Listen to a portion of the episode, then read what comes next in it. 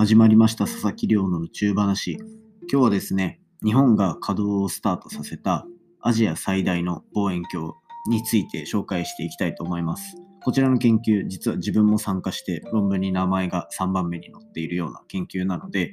まあ、ぜひ紹介していきたいなと思って取り上げさせていただきました。はい。で、まあ、近況報告ですね。今回は、じゃあ今日ですね、今日はまあ、最近恒例というかずっとやっている博士論文の執筆をずっと進めていたんですが、他にも研究室にいる助教の方の研究発表っていうのが大学の中であって、それに参加したりとか、あとは博士論文に含めようと思っている、えっと、別の研究ですね、のを、えっと、実際にあの雑誌、投稿論文として今投稿を進めているところで、それの打ち合わせとかっていうのも進めておりました。なのでなんか論文ばっかりやって気がめいりそうっていうところよりは、ちょっとなんか楽しく過ごせたかなっていうところがあります。はい。で、まあそんな感じですね。で、昨日 YouTube を実は更新しまして、更新してちょっと経ったら、なんと登録者数が昨日で100人となりました。登録されている方、ありがとうございます。で、こちらなんですけど、まあ、始めて2週間、3週間ぐらいで100になって、で、なんかどうも YouTube 上で100を超えると少しアルゴリズム上優遇してもらえるっていうような話があるらしいので、ここからちょっと再生数とかが伸びるのが楽しみです。もしまだの方はぜひ概要欄にリンク貼っておくんで、チャンネル登録よろしくお願いいたします。はい。で、じゃあ実際にの本題に入っていきましょうか。今日は日本が稼働を開始したアジア最大の望遠鏡、生命望遠鏡っていうものの研究について紹介したいと思います。で、これ、去年、えっと、稼働が開始した望遠鏡になっていて、岡山県に設置されてますね。その大きさっていうのがなんと3.8メートル。これがアジア最大であると認定されているものなんですが、まあ、望遠鏡っていうのは基本的には大きければ大きいほどいいんですよ。っていうのも望遠鏡って結局は遠くにあるものの光をどれだけ集められるかどれだけ多くの光を集められるかっていうところが勝負になってくるので、えーと、大きさが望遠鏡が大きければ大きいほどその能力っていうのが高くなるっていうような感じで大きいに越したことはないっていう話ですね。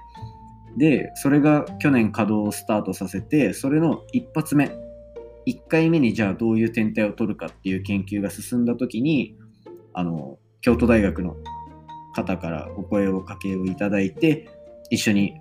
恒星の観測をさせていただきました。で、えっ、と、これに参加できたのは、その生命望遠鏡を使うから来てくれっていうよりは、その生命望遠鏡と一緒に自分が私がその2年前に NASA の研究所でずっと研究している時期があってで NASA に行っていた時に運用実際に運用チームの中に入っていた観測機 NISA っていうものと一緒に観測を進めたいっ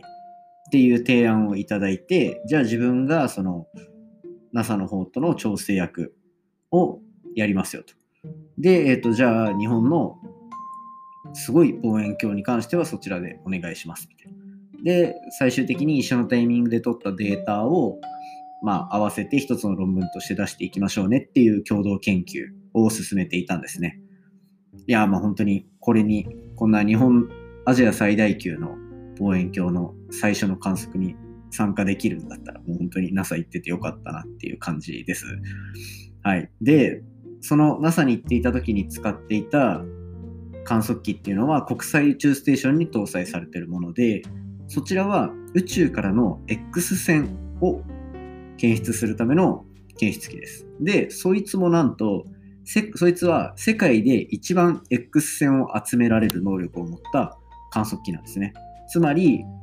宇宙にある世界一すごい観測機と日本にあるアジアで一番大きい観測機、これの組み合わせで新しい科学っていうのを探し探っていこうっていうのが今回の研究でした。で、観測の対象としたのは AD レオって呼ばれる獅子座にある AD っていう名前がついた星ですね。で、これ、えっと、赤色をしてる M 型星と言われる星で、まあ、太陽に大体近いと。ちょっと太陽よりも温度が低いみたいな星で、最近だとハビタブルゾーンっていう生命が存在しうる領域を持った星とかで注目されてるものです。はい。で、そいつを実際にその国際宇宙ステーションにある観測機と日本の生命望遠鏡で一緒に観測してあげた結果ですね。10日間観測しました。10日間観測してあげた結果、フレアを12発発見しました。フレアっていうのは、その星の表面で起こる爆発現象で、これ太陽でも発生するんですね。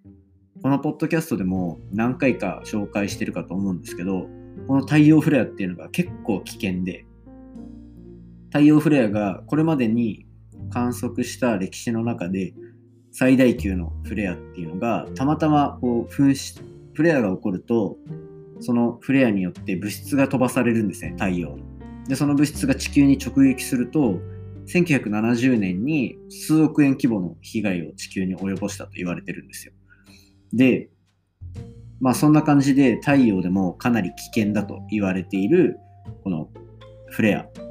を AD レオという獅子座 AD 星から10日間で12発検出することに今回成功いたしました。で、なんと、しかも注目なのが、さっき太陽、これまでに見つかった中で大きいのだけで、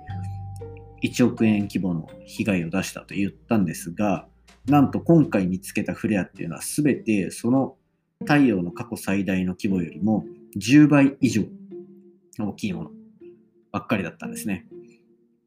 つまり、なんかこう、M 型星っていうその赤い星の周りに地球みたいな星とかこういうぐらいあるんじゃないかみたいな研究が結構進んでるんですがそういう星で発生したフレアに注目してみるとなんと太陽で起こってかなり被害を出した大きさよりも10倍以上巨大な爆発を起こしてるっていうことが分かったんですね。これはもう住めないですよね普通に考えて。だって10倍以上大きい爆発がこれまで太陽を見てきた中で50年とか60年見てきた中で何発かあったような規模よりも10倍大きいやつが10日間で12回も起きてるわけですよ。もうそんななんかバチバチ爆発してるような星の周りなんか住みたくないですよね。絶対被害すごいですもん。そうなんですよ。で、そういうような星を、星で、まあ、なおかつフレアをたくさん見つけられたというのが、まあ、今回の成果になります。で、まあ、こういうなんかフレアがたくさん起こってる星っていうのは実は結構他にも見つかっていてでそいつらをまあ精度のいいあの性能の高い観測器に見てあげることでこれまで見つかってなかったなんか温度の変化であったりとかなんかちょっと爆発で噴出されてる物質に関する情報だったりとかっていうのがこれから結構明らかになってくるんじゃないかなと個人的には思っております。で、実際にこういう規模のフレアっていうのを自分は論文として今、せっせとまとめているところなので、こういう関係の研究に関しては、これからもどんどん紹介していこうと思うので、このポッドキャスト聞いてる方は、まあ、私が構成フレアの専門家みたいなものなので、そこにはかなり詳しくなれるんじゃないかと思います。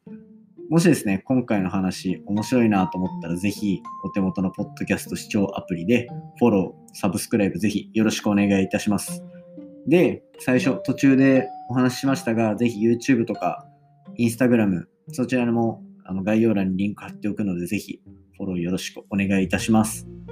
でですね、番組の感想やなんか気になる質問とかがあれば、Twitter でハッシュタグ宇宙話、漢字で宇宙、ひらがなで話をつけてつぶやいていただけると自分ささっと見に行きますので、